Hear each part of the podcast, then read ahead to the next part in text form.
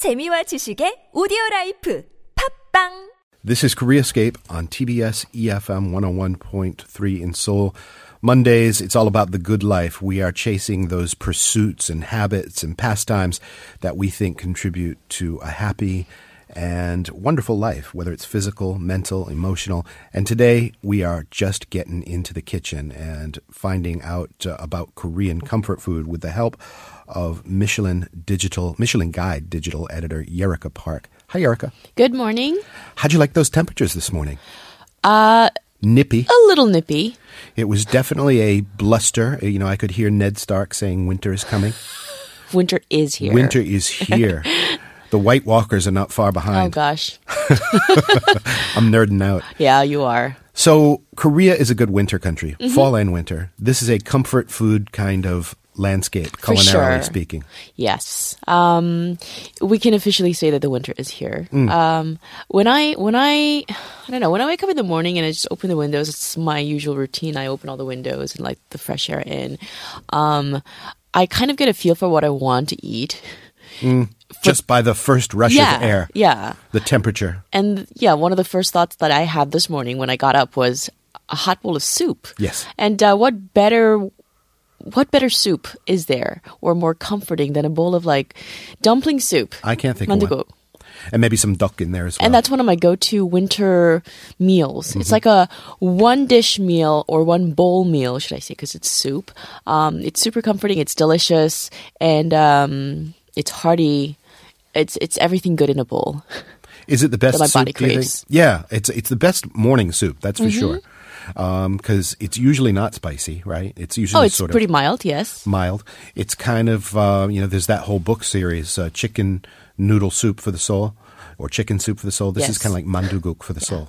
That's the. Korean version. And uh, it's really interesting. Every culture around the world has their own uh, dumpling, uh, mandu, and uh, from South America, the empanadas to the samosas in India, to the wontons in China, to the gyoza in Japan. We have mandu here.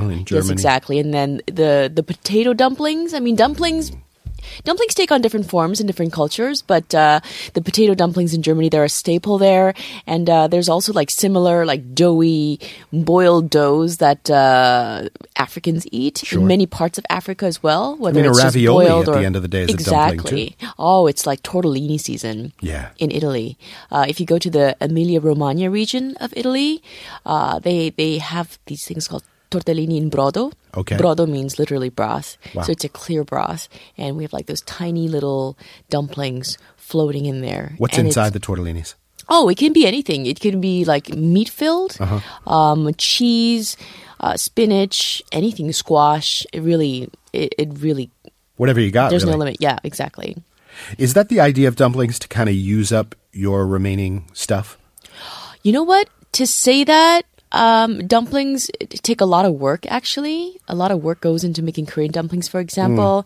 Um, you know, you've pr- pretty much tried like all kinds of dumplings. There's like meat filled dumplings and kimchi filled dumplings, North Korean style dumplings, Chinese style dumplings, whatnot. But uh, the typical ingredients for mandu, it requires a lot of ingredients actually. There's no rules, but uh, there's typically ground pork or ground meat of some sort.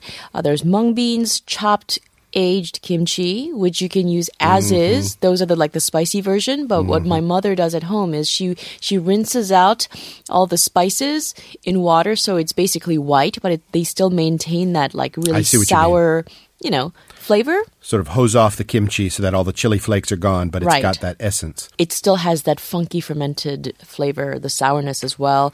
Uh, green onions or Chinese chives are common ingredients. Garlic, ginger, of course. Aromatics are very important in making dumplings. And uh, a lot of the times Koreans like to put tofu in there, mashed tofu. That makes sense. Right. It, the, the, tofu acts as a kind of a binder.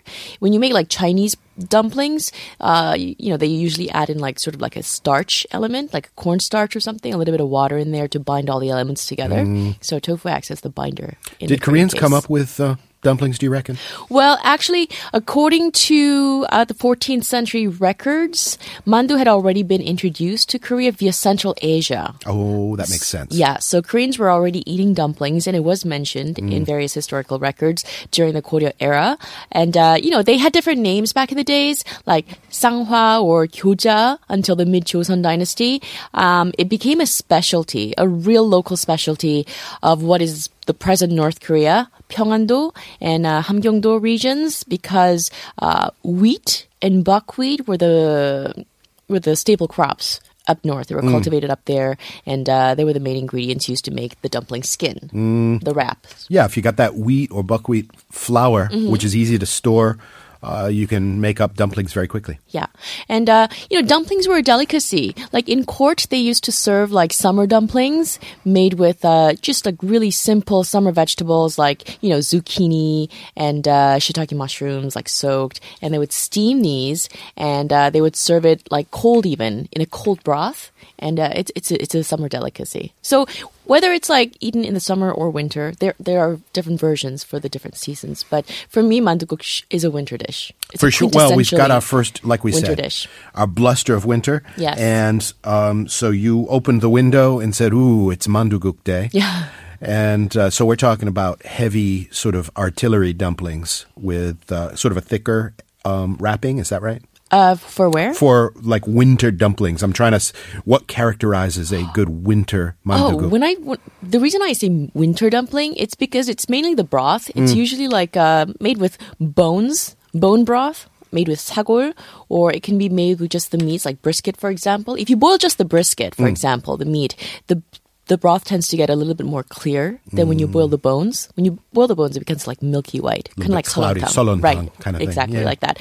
But I mean, there are different versions, and uh, it's it completely like you know depending on your preference Mm. but uh, at my house I, I think we do both ways like the the cloudy the super rich beef broth or even the clearer version i, I like both or you can just boil them in water actually that's what my mother does she's uh, from north korea From what became North Korea. Yes, from what became North Korea. Yes, thank you for correcting me. and uh, yes, uh, what she does is she likes to boil the dumplings in just water, and she serves them in little bowls with a little bit of the boiling water, and then she dumps a little bit of rice in there, and she mashes everything together. Dumplings, Wait a minute. Now you now you're challenging my reality here. She mashes the dumplings up. yeah. And mixes it in with the rice and the, the water that the dumplings were boiled in, mixes everything together, drops a few spoonfuls of the soy sauce, and eats it like that. Kind of like a soup, actually. That sounds delicious, except I don't understand why you would go to the trouble of making discrete dumplings if well, just not going to mash mashed, like finely mashed, but she just Lightly kind of lightly mashes Okay. it up. Yeah. I can roll with that. Mm-hmm. Um, do you make mandu with your mom a lot Well, I don't live with her, so yeah. when you guys cook together? Chuseok, Yeah. 설, Really? uh, those holidays. Yes, I always we always make mandu, but when I'm at home, I often make mandu. I I mix um, shrimp and pork together. I like to make like the Chinese style dumplings With a little bit lots of- of, Chinese chives, sesame oil, uh, ginger. That's my go-to mandu recipe. I don't put too much in there. It's just pretty straightforward: pork, shrimp, Chinese chives, sesame oil, and ginger. I have a bit of a dumpling issue. Mm-hmm. Uh, I'm kind of like a goldfish in that if there are du- dumplings in front of me, I will Yeah. continue eating them until I float upside oh, down. seriously. I will just sit there and eat them and I will lose count. So what I do is I consciously like I count the count. number of dumplings that I place in my bowl or else I would just like eat for, eat them forever. You just eat until you pass out. Xiaolong bao are like the most Mm-hmm. Oh, the soup sublime dumplings. dumplings, soup dumplings. They've They're got so yeah. good. I mean, uh, not everybody's kind of up to speed on how Mm-hmm. to eat them, right? I mean, my friend and I, we went to Taiwan and we built sort of a great wall Right. of xiaolong bao steamers. We couldn't even see each other. That's Oh my how many we ordered. You know, what you're that supposed sight alone, just imagining it, makes me so happy right now. and they, like you said, they're soup dumplings, so they have liquid soup Mm-hmm. in them. And I think you're supposed to take a little nip out of the corner. Uh, and let the soup kind of. You're supposed to sip the soup out and then eat the dumpling Right. with vinegar. I mean, yeah, that's one of the ways of eating it. I think everyone has a different way of eating, like Mm. those uh, Bao's soup dumplings. But that's how I eat it too. I take a little bit of, I take tear a little bit of the skin, Mm. drink the soup, and then I put a little bit of the, the ginger and the soy sauce on the dumpling, and go. then eat it together. Oh man, there's there's one or two places in town to get xiaolong bao. I, I think it's about time. Right. I haven't had them in years. Well, um, you're from the U.S. Mm. Americans eat dumplings too. I mean, they don't look like Korean dumplings, but they're called dumplings. Are you used to eating dumplings back home? Not really. I Not have to really? say my first dumpling experience would have been um, dim sum in Hong Kong. You know the Okay. uh, hargao, the shrimp ones. Sure. So when when you hear the word dumplings for you, it's it's basically the Asian, style dumplings, like with a filling and the thin wrapper. And if you want to be creative in your thinking, you could Mm-hmm. say raviolis are dumplings. But you know the dumpling. When you say the word dumpling, I think of an Asian dumpling. Okay. Um, but then you know those like doughy balls. I mentioned the potato dumplings that the Germans like to eat. The staple there, they're the Viennese staples as well. Um, I'm going to mention a version that the the Viennese eat often. But uh, chicken and dumplings are actually a common comfort food in the southern and midwestern states of the United States as well. Okay. Right. So basically, um, chicken and dumplings. It's a dish consisting of like dumplings, which are basically biscuit dough, which is a mixture of flour, you know, some sort of shortening and liquid, mm. whether it's water, milk, buttermilk, or chicken stock. And then they're, they're just rolled out flat or they can be formed into a ball and then they're dropped into chicken soup. Okay. Yeah. So they're they're a little bit heavier than the Asian style dumplings because it's literally a ball of dough that's been cooked. These are boiled. like matzo balls, Very similar to matzo balls, actually. The Jewish um, Jewish thing, which are crushed up. Instead of perhaps using uh, biscuit flour, maybe you use crushed up matzahs. Is that? Yeah, Yeah. that's exactly it. Their matzo balls are made with matzo meal. Uh, if you don't know what matzah is, they're basically an unleavened flatbread Mm. that is part of the Jewish cuisine, and it forms an integral part of the Passover festival. Mm-hmm. And uh, they're literally like flat, you know, unleavened. Uh, They're bis- big crackers. crackers. They're really actually. big crackers. So it's ground up. That's the matzah meal, and then people add eggs, water, um, fat, schmaltz, which is uh, chicken Goose fat or goose ch- chicken, yeah. exactly, um, which add a distinct flavor to it, and that's basically matzo ball, and that's dropped into a chicken broth. Yeah, Okay, matzo ball big, soup. Uh, Jewish tradition. Have you ever tried mat- uh, matzo matzo ball and Yeah. chicken soup? Oh yeah. I mean, uh, I I've haven't- even made matzo balls. Have you? Back in the days, I used to date a Jewish. guy. um, I've been. To, I haven't been to a lot of Passover dinners, Uh-huh. but I've had uh, you know a little bit this and that Right. of uh, Jewish cuisine. Um, interesting stuff. You know, comfort food.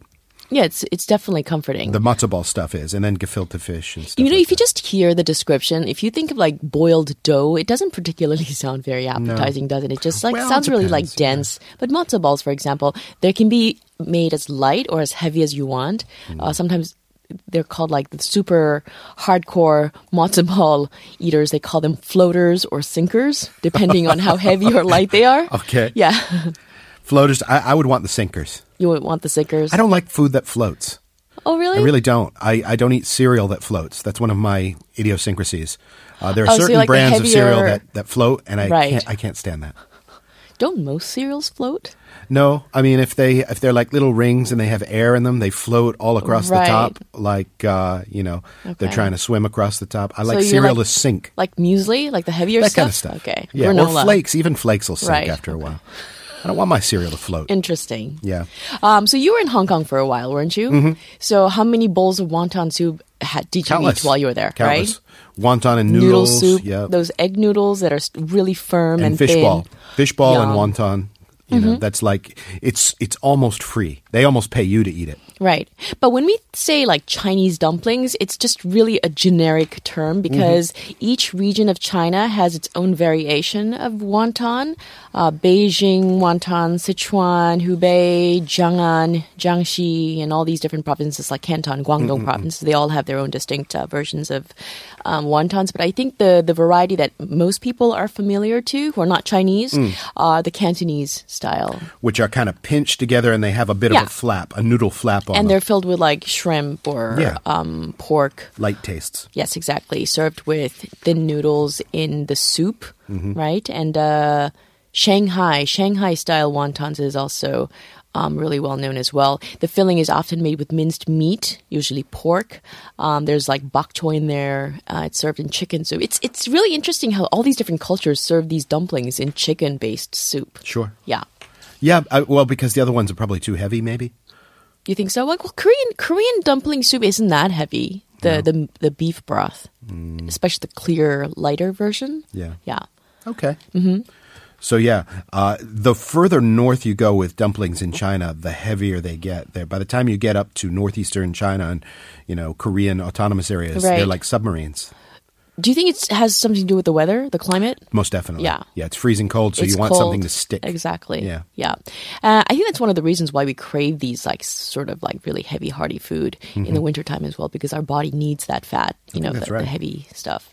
Thailand, um, all of these are like Chinese influence, but if you move on to Europe, I mentioned like these Viennese dumplings that are also served in chicken stock and they're made with um, semolina flour. And um, usually a bowl of uh, these uh, semolina uh, soup dumplings come with like three three balls of dumplings because they're usually served as an appetizer before the heavier stuff like you know Wiener Schnitzel with the potato dumplings and um, the, like before the heavy fare. in a way. Yeah, Yeah. Um, it's very common, and that this sort of like dumpling soup is served in the the southern end of Germany as well, in Bavaria. Sure. Yeah. In the sort of Germany that people think about, the tourist Germany, Mm-hmm. Yeah. we like to call it. Right. Yeah. And um, we mentioned the tortellini soup in uh, Italy. Mm-hmm. I love that stuff. So Mm. good. It just it's it's a meal on its own. Um, just imagine like tiny little dumplings. They're smaller than the Chinese dumplings, you know, in the dumpling soup. In an Italian context, I don't know how I feel about dumplings in soup.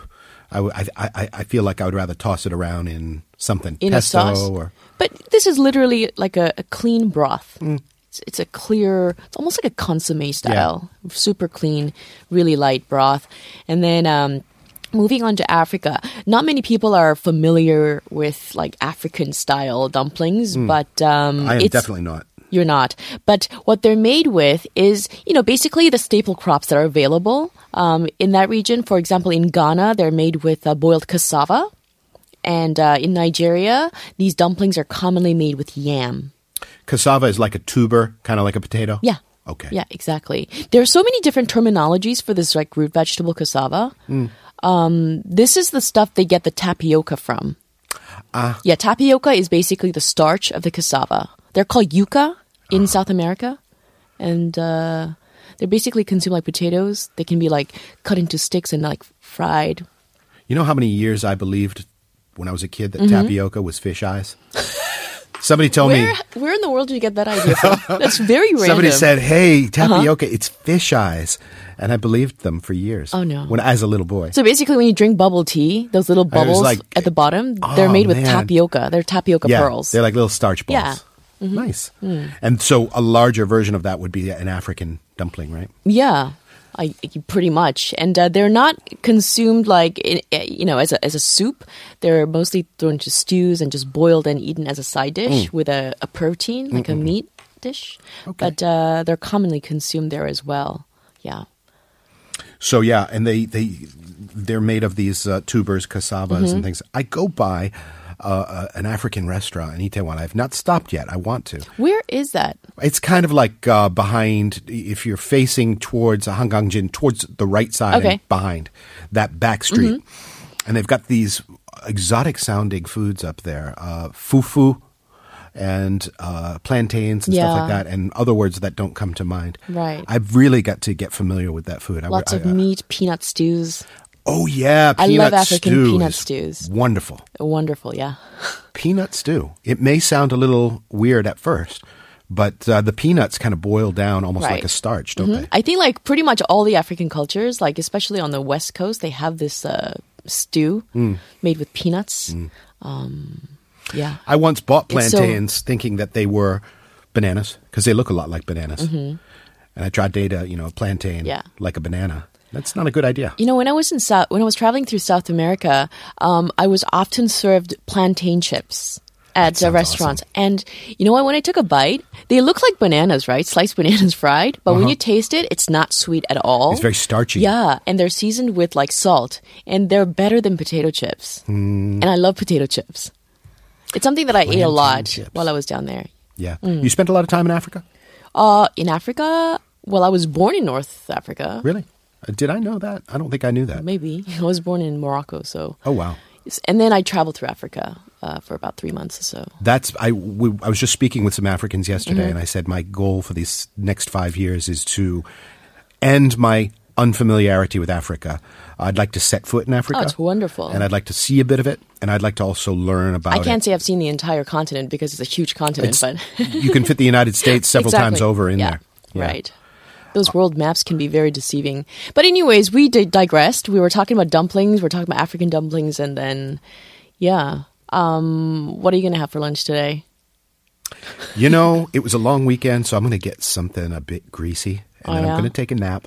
and Then I'm Oh, I was gonna try to persuade you to go get some African dumpling dumplings. soup. You know, I No, made you- Korean mandukuk.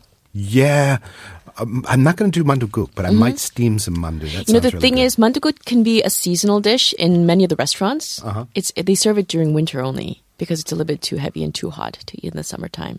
Like especially the naengmyeon restaurants, like North Korean style, like Pyongyang naengmyeon restaurants, they often serve mandukuk in the wintertime. It's a seasonal dish. it's it's sort of my go-to comfort food soup. You know, you boil a chicken, Mm-hmm. Yeah. Mm. strip the meat off, and then throw in whatever you want. I usually throw in kim and a few mandu and a few dok. Oh, you add in some like toasted kim in there. I do kind of last minute to salt it up Sure. Mm-hmm. and to give it a little bit of uh, texture. It's really nice. It's Yeah. it's it's perfect. Sort of uh, ward off a cold food. And you know, I just want to say that a lot of people kind of get freaked out about making mandu from scratch at home, but it's really, it doesn't really require that much time. If you're making mandu for like 20 people, of course, but for a small family of three or four, even two, it takes no time. That's Just- that's Yerika Park talking. I mean, no. ordinary mortals really are intimidated, And- including me. You go to a supermarket, they already sell like pre-made like dumpling skins. Don't freak out about the mandu. you can do it. Yes. Yerika says so. Thank you, Yerika. I'll see no you again problem. soon. Bye.